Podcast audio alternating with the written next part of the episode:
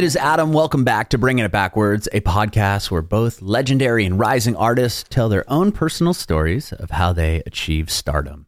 We had the incredible opportunity to hang out with Alex of Nekrogoblikon over a Zoom video.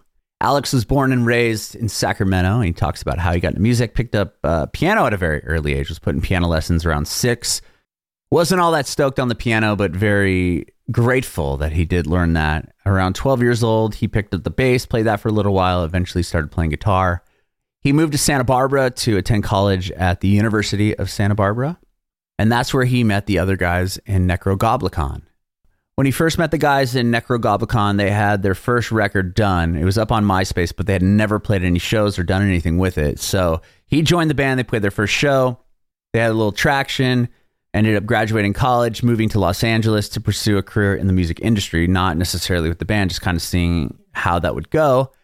And they shot a music video that ended up going viral, which was the first time we saw John Goblikon, who is the goblin that is on stage with them to this day. And he hosts a really funny talk show called Right Now. But his first appearance was in the viral music video that came out for the song No One Survives the video did so well. Obviously, it went viral. They ended up using John Goblikon as the hype man, so, so to speak, for the band. And right after the viral success of the song as well, they were getting these big festival offers and they were able to, to, to kind of ride that wave for a little while. He told us about touring with Limp Bizkit, the turning point for the band, which was around 2018 when they released Welcome to Bonkers all about the System of a Down cover they released uh, over the pandemic, and all about this brand new record, The Fundamental Slimes and Humors. You can watch our interview with Alex on our Facebook page and YouTube channel at Bringing It Backwards. It'd be awesome if you subscribe to our channel, like us on Facebook, and follow us on Instagram, Twitter, and TikTok at Bringing Back Pod. If you're listening to this on Spotify or Apple Podcasts, we'd love it if you hook us up with a five star review. That would mean so much. And just follow us there as well. That'd be great.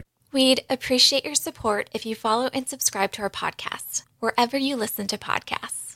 We're bringing it backwards with Nekrogoblikon. Thank you so much for doing this. I really appreciate it. Of course. Yeah. Thanks for having me. Yeah. My name's Adam, and this is about you, uh, your journey in music, and we'll talk about the new record as well. Sounds good. Sweet. Um, awesome. So, first off, where were you born and raised? Uh, I'm from Sacramento originally, Sacramento, California. Okay. Um, so yeah, lived there for uh, first uh, 18 years of my life. Moved down to uh, went to college in Santa Barbara, where I met um, one of the members who's who's now no longer with Nekrogoblikon, but uh, um, that's how I initially joined when I was 19. Oh, okay. Uh, and then you know we we all moved to LA like uh, about six years later, five or six years later. So living in LA now. Right on. I'm, I'm originally from San Diego. Um, oh, awesome. I know, I know that. I mean, it's funny because people think California. I I recently moved to Nashville, and that's like, oh, like oh, from San Diego. Like, oh, so is that is like if you say like San Francisco or Sacramento, people assume it's like sort of close. I'm like, no, that's like right. plus hours in the car. You can drive to like six states. Right. Yeah. People don't realize how big of a state California is. yeah. so you you grew up in Northern California in Sacramento. Yeah. What was it like growing up in Sacramento? Um, you know, I, I can't really point to anything particularly notable. You know, it seemed like it pretty, you know, I grew up like kind of suburban area. Um, mm-hmm. yeah, like, uh, you know, we, we, we wouldn't get shows a whole lot because we weren't like, at least, you know, it's become a little more of a, mar- uh, a concert market now, but it felt like uh, back then I always had to, I would drive like two hours to San Francisco to see shows. I uh, okay. see a lot, go out yeah. to like, yeah. Um, what's the, the clubs there. what's the festival they do out there now? Aftershock. Oh, Aftershock. There yeah. it is. Yeah. Yeah, yeah. That's rad that that's there, right? I mean, the line they always get. Yeah, it is awesome. And I think it's I, I, think the US is finally starting to kind of pick up where where Europe's been for a very long time, which is kind of like these creating these insanely huge destination festivals that aren't really located in like a big city, but like it just, you know, but mm-hmm. it'll be somewhere where people will drive hours to be there. So it kind of like that's I think that's what's starting to finally become popular in America, yeah. which is cool. Because that hasn't been around very long. So I'm sure you're out of Sacramento at that point. Right. Yeah. I, I hadn't. Yeah. I haven't even been to an aftershock yet. It would be cool to check. Oh, out. wow. Or, or maybe play one if any. Right, I was gonna say, promoters you are guys- watching this. you guys fit the vibe, obviously, for that lineup. Thank you. Yeah. I like to think so. yeah, that's awesome. Um, okay, so you traveled quite a, you know, you'd have to go to San Francisco, or Oakland, or whatever to see shows. I'd imagine. Yeah. Yeah. Okay, and how did you get into music? Um, you know, so the first like music I really enjoyed was like I never followed bands and, or anything until I was like 11 or 12, I think. 10, yeah, around that age. Before Mhm. that, I was like really into video games, and so I was like I would like the music that was in the in video games In the and, game. and like and I would buy movie soundtracks and shit. And, Mm-hmm. and so I think, and then I discovered bands and stuff. Like I started getting into the Offspring, and then like later like Korn and Metallica and Mm-hmm. stuff. And I think, but you know, eventually I kind of found my way to metal that musically sounds like it could be video game music as well. I think, you know, and I, I discovered Children of Bodom and Mhm. in uh, high school, and that felt like it was kind of it, you reminded me of something. I didn't know what. I realized it was so many of the melodies kind of were things I'd already liked from video games and the synths and everything. And Yeah. so I kind of like so finding my way to to a band like Nekrogoblikon felt like it was par for the course, you know. That's interesting to think about. Yeah, because there there is a lot of similarities in certain metal and like the songs that were in in, in video games, especially back years ago, right? Yeah, yeah, those yeah, just like those really just great melodies. Like those, those Mhm. composers were great, and you know that I like I feel like it went overlooked for a long time. I think it's Mhm. starting to starting to pick up more now with all these different niches exploding. But uh, Mhm. yeah, Would you say like w- is there anything like that stands out as far as like a game or like a movie soundtrack that you bought and were like, oh, like this song was on it and I like I heard this song in the game or in the movie and I bought it because like some video like Madden or like FIFA games are like notorious for Oh. having these like great soundtracks, right? right, yeah, like uh, t- uh, Tony Hawk. That Oh, it was Tony Hawk, okay. Yeah, I definitely, I, I definitely heard a lot of like in terms of discovering bands. Mhm. Um, like Tony Hawk, I think was like the first time I heard. Um, what bands I discovered? I think like Suicidal Tendencies. I 1st heard Mhm. on Tony Hawk. I think they were on it. Yeah, like Dead It was like they Kennedys. would They had those like early yeah. punk rock bands that were on there. Yeah, yeah. like, Primus, first I think, was on that first one. Oh, I, I loved Primus. Yeah, Primus. I was a huge fan of Primus. So yeah, I think yeah, I'm Tony Hawk. That's hearing them on cool. There, yeah. What about playing uh, guitar? Uh, uh, like, what was the first instrument you learned? Was it guitar? So first first instrument I learned was was uh, piano. At like my parents put me in like piano lessons when I was six. So I had Oh. some kind of you know I didn't have a like you know I didn't have a passion for it yet. It was just kind of like all right, something I have to do. But I'm glad that I started that early with music. So I feel like when I by the time I picked up bass and guitar when I was like 12, I kind of there was something that felt familiar about picking mm-hmm. out notes and, and learning stuff and and you know and you know, Yeah. I, I already learned how to read rhythms and everything and so it, I felt like it gave me a little bit of a head start so For sure. How long did Yeah. how long did you play piano? Uh, I was kind of on and off for it because I, I didn't really want to you know I was forced Right, to of so course. I, I'd like quit and then come back to it. my parents were like oh let's try it again all right yeah But, yeah, that, uh, that was my next question. If if you like, you know, if you felt like it helped, and it sounds like it did, as far as like now in your in your career. that's how I interpret it you know who Yeah. knows maybe it, maybe it didn't actually and I thought it did but Well, I would think know. it would, Yeah, right? yeah, I mean, right. Learning kind of the base of everything. I mean, the piano can play anything, right? Both harmonies and and the bass lines and everything. Right. Yeah. And it was a, and because you have to kind of like, you have to be, have a, a certain degree of kind of limb independence with it. Kind of, you know, Mhm. 'cause you, you, you're, what you'd be playing on the bass clef could be just completely different than what you're doing, like a lead on the right hand. So I feel like that, that probably helped out too, especially, you know, bass and guitar are each just one of those. Sure, So, sure, yeah, yeah. That's a yeah. It's kind of it's a whole band in one one uh, instrument Yeah. in a sense. Um, so you said bass and guitar. What was first, the bass or the guitar? I, I first picked up bass because just because it felt like everyone else was playing guitar. And I'm like, well, I don't know a lot of bassists, so I'm gonna Okay, but then I like, I, I just naturally, I, I felt like, you know, I'd start hearing, get, especially getting into bands that were doing solos and leads and stuff. I was like, man, I want to, I want to do more of that. So, Mhm. so I like only, I think like a year or two after I picked up bass, I also got a guitar and then, you know, ended up, ended up playing guitar, obviously more like professionally. I still love bass though, you know, so still Did you- playing both. Did you play band in any bands in high school or prior to Um, that?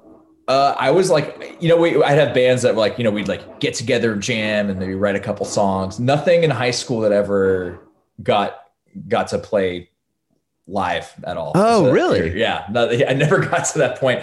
Too many disagreements with people I, I worked with. And, um, and then like in, in, when I got to college, I like started a metalcore band that played maybe like two or three shows, something like that.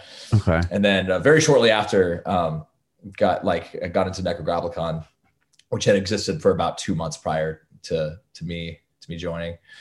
So, Okay. uh, yeah. So So, that, that- I've been with it since then. Yeah. Since then, yeah. So you went to uh, UC Santa Barbara, you said? Yeah. Okay.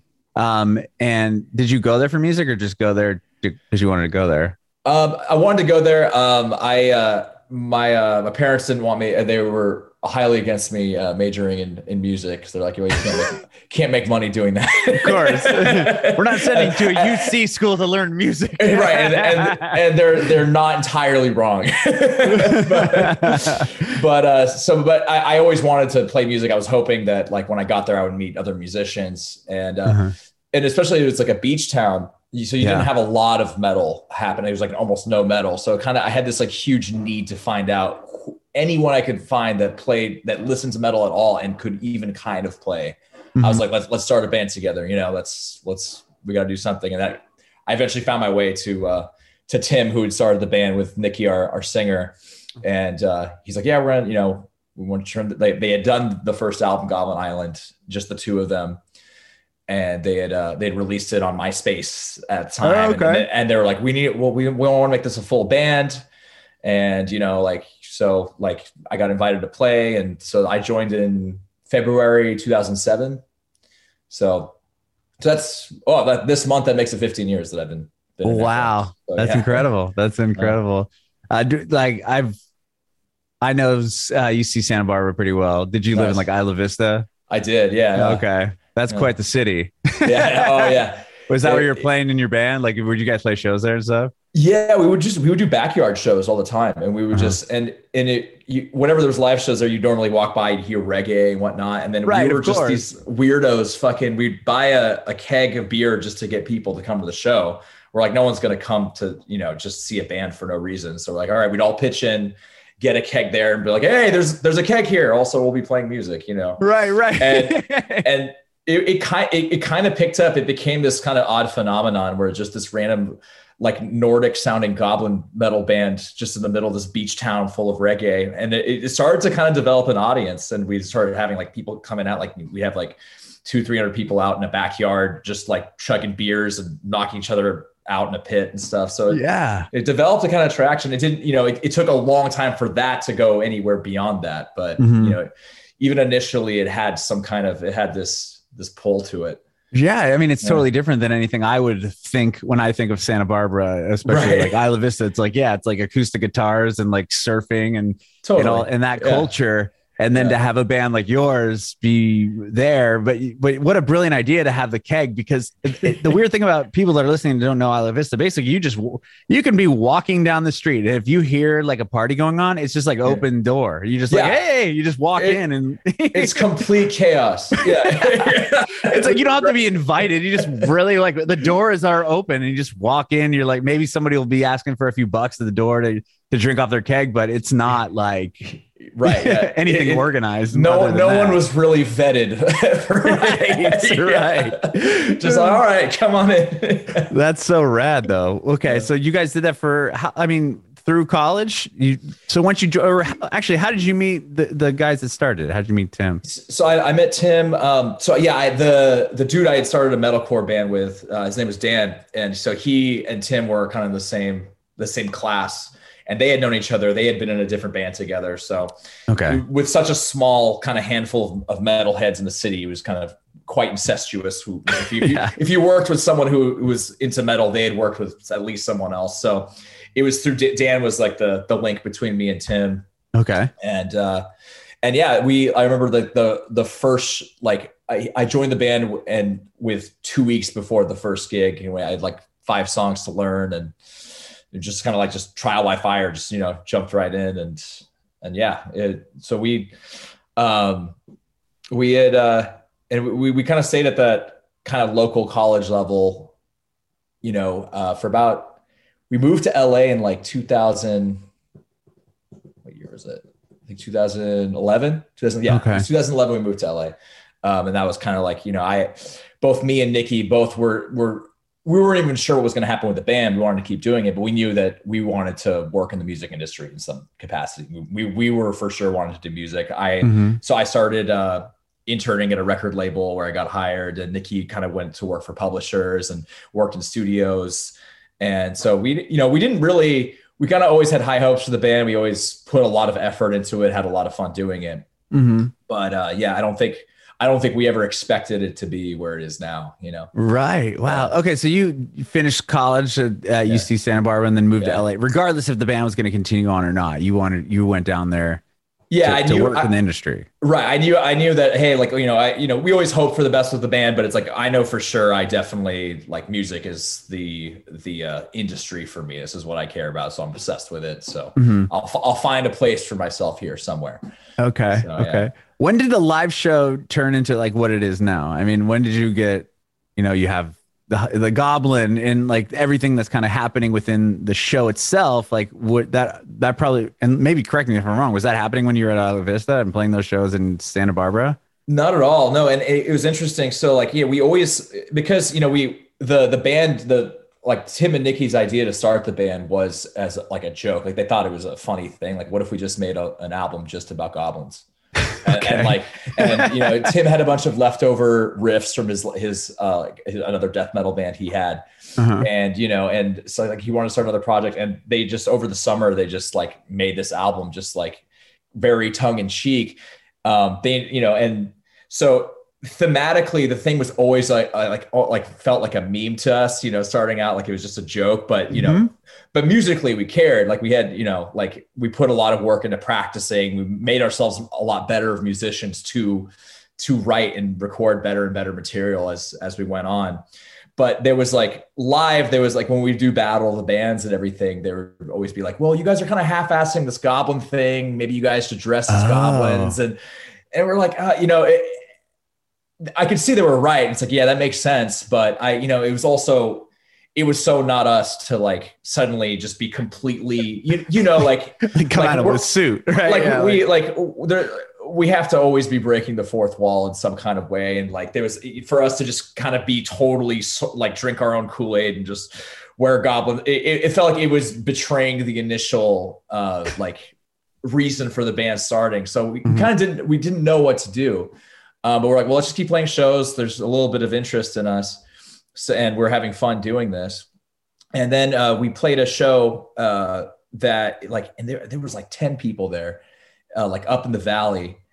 And uh, one of my coworkers came to the show, and he brought his uh, his uh, neighbor, who was a, good friend of his, named Brandon Dermer, who so he was an up and coming director and saw the show and just was floored, loved it. Came up to me after the show. He's like, I don't know how this room isn't totally packed. I really want to make you guys a music video. Like, you know, like what's your email? I'm gonna send you my reel. And you know, he sent it to me, and it was like he he had already been working with uh, a comedian Jon Lajoie, and he'd already had some viral success with with comedic videos. So I was like, oh, I, okay. I, I, felt like like dude, this okay. This guy's like right, right up our alley. He understands you know the the kind of the humor side the self-awareness side but he's really into the music. And so he he eventually pitched us this idea of a of you know he was like you know at first i was thinking maybe making some kind of goblin war video but i realized how self-aware you guys are and where you're coming from. And i was like thinking maybe we just have this kind of a goblin who like exists in the human world and just like has a day job and he goes to work and like he has a crush on the girl and like he, he can't get his shit together and he's you know like and when he called and pitched that idea, I was like, that's totally in line with how I, what I feel right. like this band represents. And he, he knocked the video completely out of the park and it was, and he, he pulled every favor he had. And, and, you know, and that, that video went viral. Mm-hmm. And then suddenly we had this goblin that was just this emblem for us. So I was like, all right, well, let's, let's try bringing this guy out live now. Let's let's bring. Oh, so it started with the music video. I started with the that. music video, yeah. So like the music was there, you know, and so that was already our second album that the song was for. So we uh-huh. already established our style musically and everything, but this kind of contextualized everything. And so suddenly we're just like have this goblin, and you know, like so we're like, yeah, what do we name him? Like, yeah, John Goblikon. You know, that's yeah. that, that's that sounds funny. Yeah. So suddenly we had to like, yeah, just we we then melded the band to this new character that that suddenly yeah it, it, it communicated so much so so quickly just with mm-hmm. that that that goblin's character and it's like yeah this is kind of like this represents the kind of dudes we are this this whole funny gimmick thing yeah you know? so that that's that's really where where like the the Nekrogoblikon we're known as today that started mm-hmm. in in 2012 with that video okay and how quick that was with no one no one survives this yeah. is the video um and uh i'm curious like how did you because the same guy plays the goblin to now right? I mean it's yeah he, dave he, dave Rispoli, yeah, yeah. yeah he's still the yeah. goblin. And yeah. was he did, did the director like cast him? Or like how did how did you find him to kind of because what he does is so good. I mean i was even watching the show that like the talk mm-hmm. show that he you know he's got bobby lee on or even like Kayden Kross who was in that first video.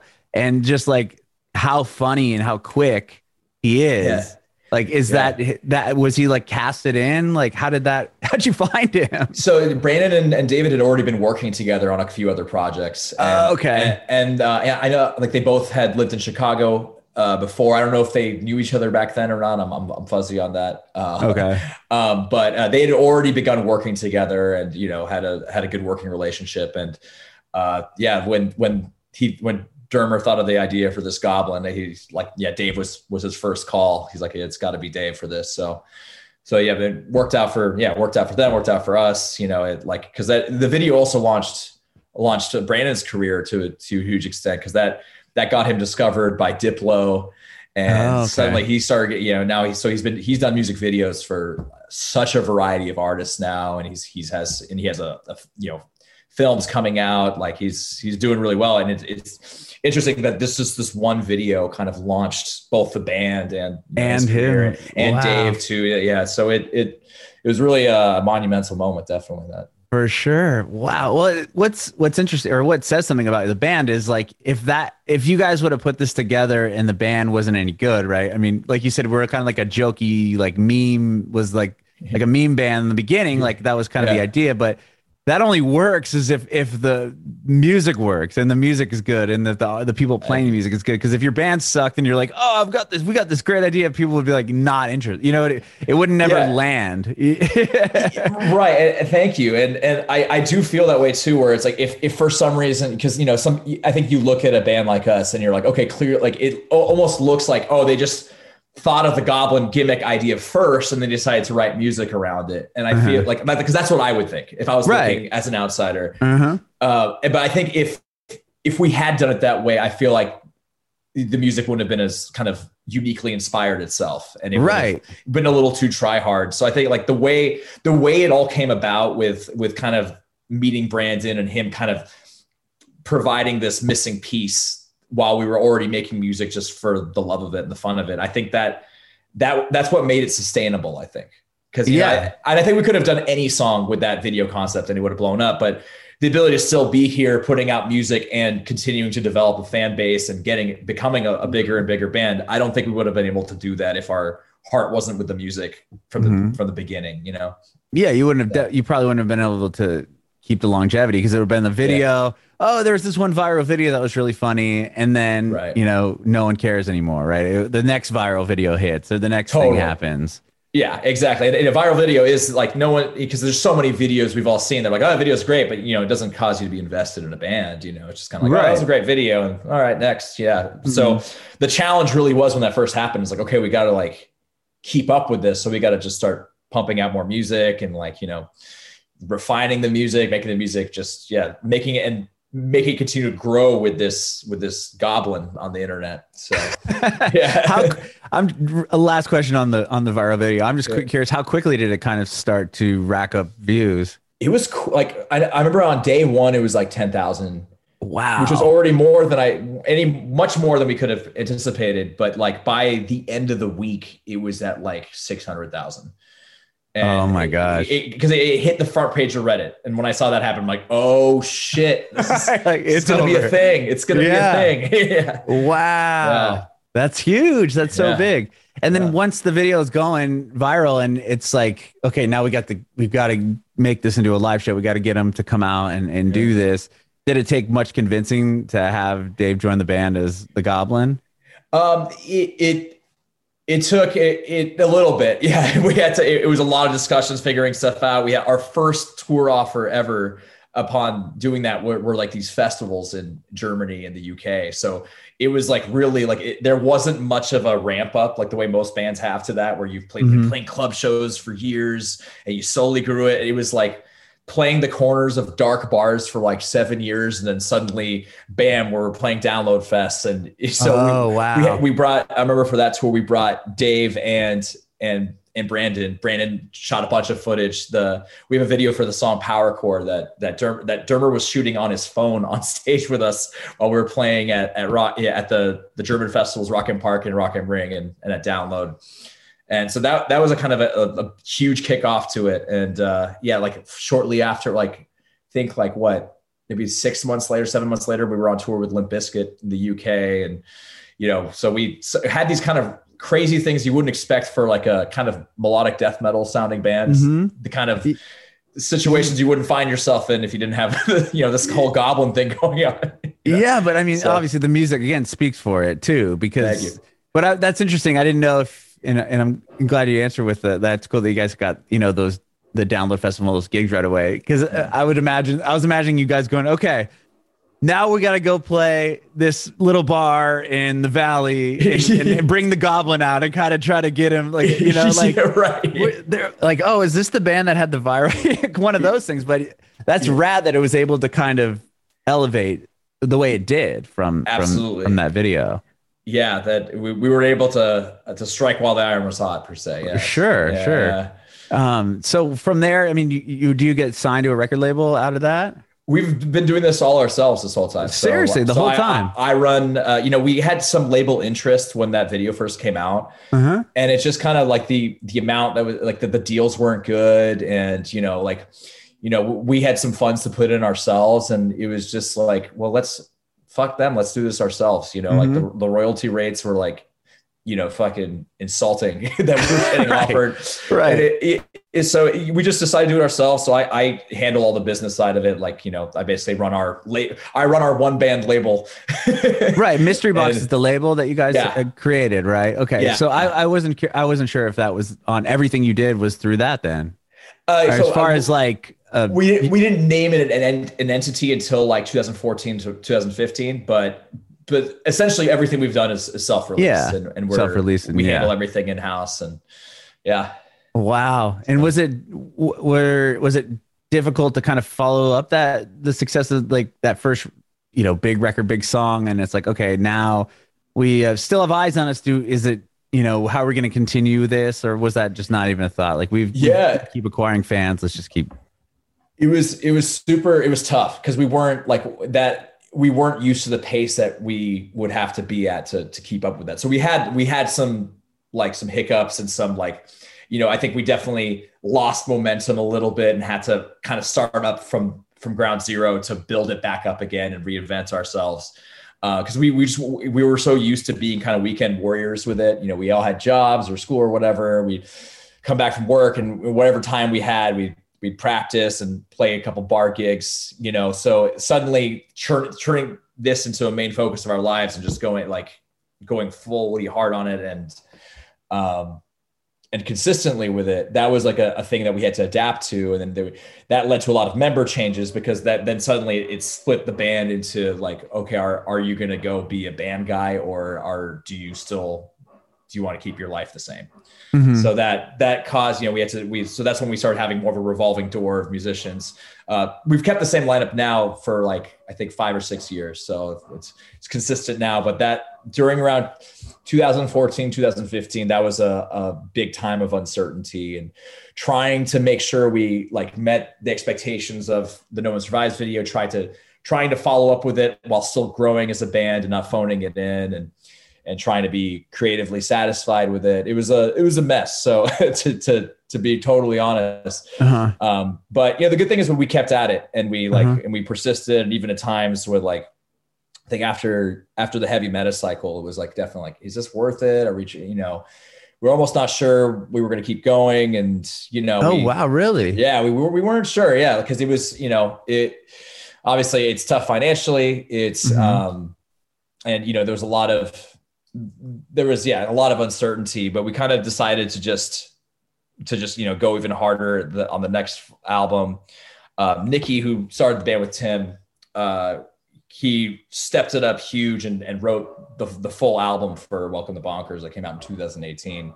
Oh, really? Um, and wrote, wrote, and he's always been, I, to me, he's always been like the most gifted songwriter that that's been in the band. And, you know, that he, he was being, honestly, he was being really, he was trying to be a good bandmate and like, oh, we should all write ideas and everything. And uh, eventually it was kind of like, you know, you write the best shit. And me and my manager both were, our manager were like telling him, you know, like you should just, you should just write the whole album. Like you've, you've got it. Like your, your shit is always the best. And, and that that was a huge change when we released Welcome to Bonkers 2018. We got to tour mm-hmm.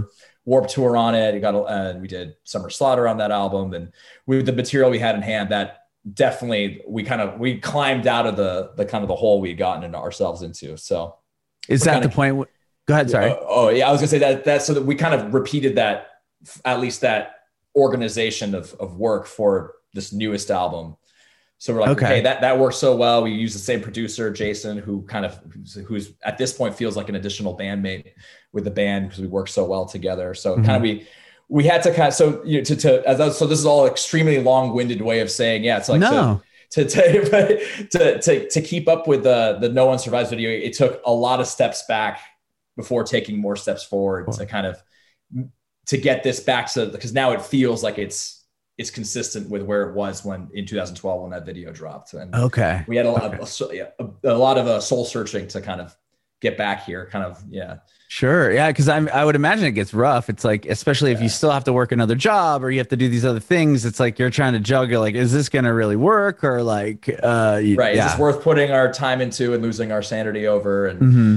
Obviously eventually it, it, came back to, yeah, you know, like this is, you know, this is like this is a really awesome thing and we just have to dial back on the things that don't make this as awesome and, mm-hmm. and yeah and uh, yeah. with the with the with not the new record but the one prior to that uh when you know stuff when when Nikki wrote the whole record how did that change as far as like a live setting and the you know fan base was it did it just grow even more at that point or was there like a big milestone or turning point there that you remember it seemed uh like the, the material definitely seemed to resonate better. Like and okay. know, the, the stream, the songs were streamed a lot more. It was like it, it, it's yeah. The, the songs just you were all kind of very hook oriented, and yeah, they translated live really well. And it was like it was a perfect album to have in hand when getting the opportunities we were getting, like like Warped Tour and, and okay. Summer Slaughter. So it, it, felt like our we were e- more easily able to convert fans, you know, and then it, it, especially and like I said before with the Goblin thing, it's like there's we definitely want to prove to people that that we're musicians as just as much as we are entertainers with, with right right. so it's like right, yeah we know like you know and we've even been told this we've been told this by people we've worked with. We're like uh, that they're like you know at first i thought i went and saw your set at the festival and i thought this was going to be some lame thing. And then you guys are super fun and you're actually all like competent musicians. And it was mm-hmm. actually you know and so it, i feel like we've we've learned to defy expectations of what of whatever cheesy thing you think this might be. And maybe, yeah, it is still is cheesy, but at least if we're going to make it cheesy, let's, you know, at least provide some kind of, you know, yeah, but it, it, songwriting. Uh, the, exactly. I mean, yeah. the reason, at least what I think the reason why it's successful is because the, the, the music is there and the, the you guys are great players. If it was just, like I said, some, some guy is a goblin and then the songs weren't there, then it, it would have been a viral video that just kind of came and went. Totally. Yeah. Well, tell me about. So, where were you guys at when the pandemic hit? I know in 2020 you released the System of Down cover, which is rad. Yeah, but um, what before that, were you on the road and have to, you know, were you rushing back to the states or like what, where were you at in the the beginning half of 2020? Yeah, we were um, we were in Europe with uh, with a band called Gloryhammer. Um, okay. And so we'd done a, a string of headline dates in the UK and then met up with them and doing direct support on that tour. And that was so like we got back in mid February, I want to say. So like, uh, and the pandemic hit just like two, three weeks later. So it, it was like, oh, so you're home at least at this. We point. got we got home. We started to hear mumblings about this coronavirus thing, and we're like, that sounds crazy, but you know, kept on. We get home, and we had festivals and everything planned for that summer, um, which obviously got canceled. But mm-hmm. uh, it did. We were already. That was the last. That was meant to be the last tour of our our album cycle. Okay. Um, so it was kind of we were already ready to get back in and and finish up a new album, and uh, yeah, uh, Chop Suey that came out that you know, we'd already Chop Suey we'd begun recording like a year before. It was like a you know it was an idea we had like oh it'd be so cool to do a Chop Suey cover and we we started recording it and we hadn't you know it was the ideas were half half there it it, it wasn't yet this kind of like EDM metal mashup that it is now and mm-hmm. you know something was missing so we kind of you know we we kind of started on it and just we we weren't sure where to go with it because we didn't want to just we didn't want to do a straightforward cover. Mm-hmm. Um, so we we were sitting on it, and then the pandemic happened, and you know, uh, suddenly the only way to for us to kind of be seen and heard was just to release more music. And it's like, hey, we've been mm-hmm. sitting on this thing. Let's like you know, let's finish it and, and put it out. And so that that really helped us kind of like stay relevant during the pandemic. I feel like because it was mm-hmm. that was a really tough time to, especially.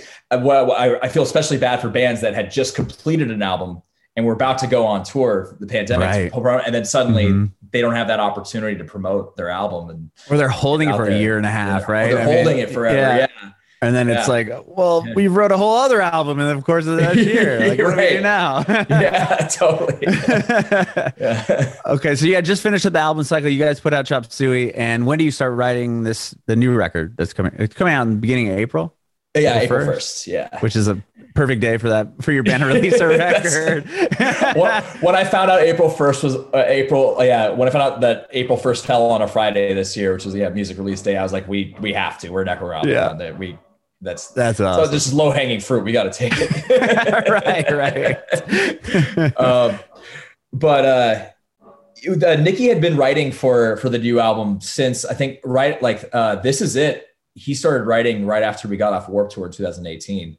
Wow. And he and that one was like, all right, we definitely have to use that one. Uh, uh-huh. We all we all loved that song, and uh, but he uh, he probably wrote like between like 30 and 40 songs for the album in, in total like uh you know not all completed completed ideas but most of them already had like you know at least a verse and chorus mm-hmm. already in the bag uh so we had a lot to work with which we're not used to usually it's like all right here are the 10 songs we completed or you know this right. time it was nikki kind of had yeah he had a, just a surge of creativity and i think coming back from tour where he, he misses working his you know writing you know in his in his studio i think it like coming back from tour, like he, it makes him hungry to to write again. I feel Work, like, yeah.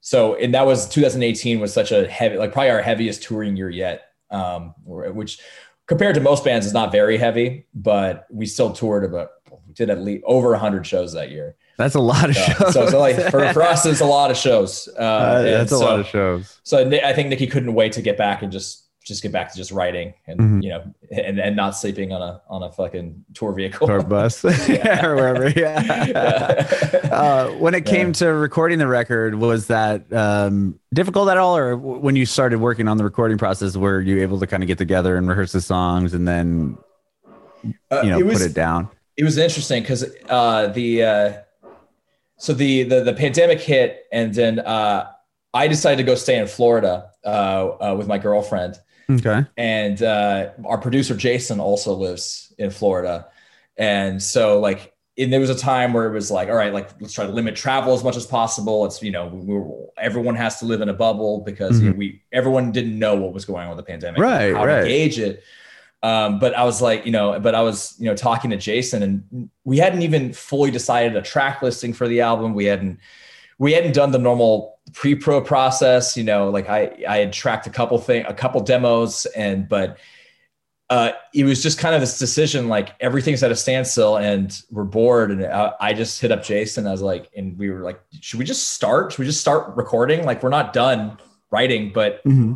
what else are we going to do? And like you know nikki hadn't written more ideas yet. And we were just kind of st- staring at this this like pile of ideas. And i was like well let's just let's start recording them you know? And so it was like a, a lot of like back and forth. Like I'd go over to Jason's, we would record like, you know, like maybe four or five songs of guitar. And some of those songs were not even complete. They didn't even have an outro yet. We're like, all right, let's record what's written. Mm-hmm. And then track it, hear it, and then that would inspire Nikki to like, oh, here, maybe I thought of an outro for this song based on that, based on the recording of that you guys did of the song. And so it was a, a very piecemeal back and forth process that Uh, I wouldn't recommend, but, but the, the results were great. So you know, who knows? Maybe maybe we're like, hey, let's, especially let's see how the album does. But you know, maybe we're like, hey, maybe that's exactly how we have to do every single album. But uh, uh, yeah, it was it was recording bit by bit and assessing, and the, okay, now we have these about these kind of songs. We need we need another we needed a, a happy sounding song because we always have fun major sounding songs on echo albums you know? So mm-hmm. you know they're like all right what else nikki what else you got? You know? And so we so we wanted to make it a really like uh just diverse listen. I don't like it when like two songs on an album sound too similar or mm-hmm. you know? So we we wanted it to be yeah every song to really have its own theme and really be mm-hmm. its own thing and and not be redundant and and while still giving everyone what they've known to love about necro you know all the I, am like a i definitely i'm always like checking out our streams and saying all right what songs are doing what are our fans listening to you know and mm-hmm. you know so it's given me a good idea of what people truly love about necro and it's and a lot of it's what i love about necro so mm-hmm. it was it, it, it wasn't terribly hard to kind of whittle down exactly what songs to use together. Okay. But but Nikki Out of wrote the forty. It wasn't hard to like it, get the album ish together. There were there were definite standouts. There were ones that I just wanted, even in demo form, I wanted to keep listening to over and over again. I'm like, that's a that's a sign we should we should roll with those. So mm-hmm. that being said, Nikki wrote a ton of awesome stuff that that didn't make it on the album. So you know, there's always a possibility of B sides or yeah, what have you. That's yeah. cool. Um, was it? Do you feel like there's less pressure on this record because of the fact that you know it's not like you have to get something ready for a big tour and well at least at the time there's nothing really there wasn't a lot going on yeah there was um and thankfully because we put out chop suey that bought us more time to okay. keep working on it mm-hmm. um yeah i think the main pressure the main pressure we felt was just the pressure to just completely outdo ourselves and mm-hmm. and and just crush the last album and so that's ultimately that's where it all comes down to and being such a like a unique band um it never feels like we're competing with another band. You know, it's there's no, right, right. There's only there, there's only one goblin metal band like us that does this style. So we're the only our only true pressure and competition is all right. We got to just make an even better silly goblin metal record. You know. and where did the like I was saying earlier the the YouTube show that you guys have with right now like that is that a concept that kind of came out of with with what you guys are doing with the band or was that just something that he decided to go out because that's it's fun i mean it's really funny he's like like Thank i said you. he's quick yeah. and the the production value of it is like perfect and the the, the subtle like jokes like with the you know the the Chili's egg rolls and stuff, like the stuff like that like i think are so funny and like is that is that something you guys all kind of write together uh, so it's it's primarily Brandon and, and Dave that write it. Yeah. Okay. So they, they, get to their and they they thought of the the talk show idea back in like 2015, and we we did a, our, a couple pilot episodes and and like a lot of it's in, like addition to like the chili stuff is so much of it started the same way the band started, which is like a a series of jokes that we just allowed to go too far. like, like, wouldn't it be funny? Like, like, you know, just like, like, what if John Goblikon just like loves Chili's? You know, that idea Brandon came up with, and we just, we just kept rolling with it and kept posting it and just got getting persistent about it and like tapping Chili's on the shoulder on Twitter and everything. And then they eventually started embracing it and, and hooking us up with, you know, gift cards and, That's and hooking awesome. us up with swag. So it's just, it's, another just silly joke of wouldn't it be funny turned to life because we just decided to to go for it. yeah, no, that's so funny. It's yeah. the the concept. I, the the one I watched earlier was with Bobby Lee. Um, I love Bobby. He's from the he he yeah. he went, he's older than me, but he grew up in the same area that I grew up in San Diego. Oh, nice. Um, but he says something. He's like, "Did, did you get these egg rolls? Because I'm going to be on the show." yeah. And John Goblikon goes, "Oh, you're from the south. You're, from, you're from the southwest." He's like, "Oh, these are Southwest egg rolls." yeah. oh, that was my favorite dying. moment from that one. yeah, it was so funny. Um, and that was that, improv too. Yeah, that wasn't planned at all. Yeah. Oh, it's this. Is a lot of that just off the cuff? Him just kind of going. So he he comes up with with like certain questions that are just like, all right, well, with this guest, you know, oh, okay. I, I, have to hit on this. Like, this is a, a this this is a, too funny of a joke. Like a yeah, is, are the ask. publicists going to freak out when they, when they hear me going off like this? Luckily, everyone seems to understand that it, you know it's a comedic show, so you know no one comes on taking themselves too seriously or anything. But uh, but the the interactions and where where these the episodes go is is all just based on the chemistry between Dave and whoever the guest is, and and so, yeah, and some of the some of the funniest moments are just not planned at all and they just happen. And like the the first time, like the first time, like his set started falling apart, like in in the first two, I think it was in the very first episode. Like that wasn't planned. Like it just like oh really? One thing actually fell off, and we're like, that's, that's funny. Like that's, his set's just falling apart the entire yeah, time. That just makes sense. Like and it works. It's almost yeah. like you to me. I was like, oh, they must have just planned this because it's yeah. funny. Like well, it, then we started. Then we started planning it after that. Yeah. Okay. After, after, the first item fell and we thought it was funny, we're like, all right, we maybe like Everything's this just it has, has, to be a thing that keeps happening. We just can't get his shit together and his set keeps falling apart. Oh man, that is so funny. Um, well, what for what, when the record comes out, you're t- you're doing a uh, tour to support it? Yeah, so it should be in all of June. Um, okay. We, we, had a lot of different plans for when the tour would be. Even uh, you know the pandemic and new variants. It's like all right, everyone's no one's going to shows. Everyone's freaked out. Let's push this back, kind right. of thing. So, um, so June seems like it, June is when we're slated right now. I don't. I can't imagine that getting pushed back any further because we, yeah. we have an album to support. So, uh, yeah. So it's yeah June in the U.S. and then. Uh, hopefully Europe is good for this for right after that because we we have a few festivals around this uh-huh. year. So hopefully those all still happen. That's exciting. That's a, yeah. Are you doing the headlining tour? Are you supporting somebody in the United States? U.S. tour will be headlining. That's what I thought. Okay, yeah, that is awesome. Which we haven't exciting. done in a while, so I'm, I'm, excited for that. Yeah. Awesome, awesome. Well, thank you so much for doing this, Alex. I appreciate yeah. your time. Thanks for having um, me. Yeah, I love the video, and, and of course, I haven't had a chance to hear the record, but I like the song that I've heard thus far, and uh, awesome. I can't wait to hear the rest of it. And what you guys are doing is just so awesome and so it's hilarious, but it's all like I said earlier a few times, just like the the music. If the music wasn't there and it didn't make sense, then it wouldn't ever be, you know, where where it is now. But um, I have one more quick question. I want to know if you have any advice for aspiring artists. Hmm. Um, I could think of a lot of things to say. Uh, I think you know the best thing I could say honestly is to just put a lot of time into your art. That's that's really there's you, there's so many different tips, tips and tricks to get ahead, but like you know that it, everything begins and ends with the music.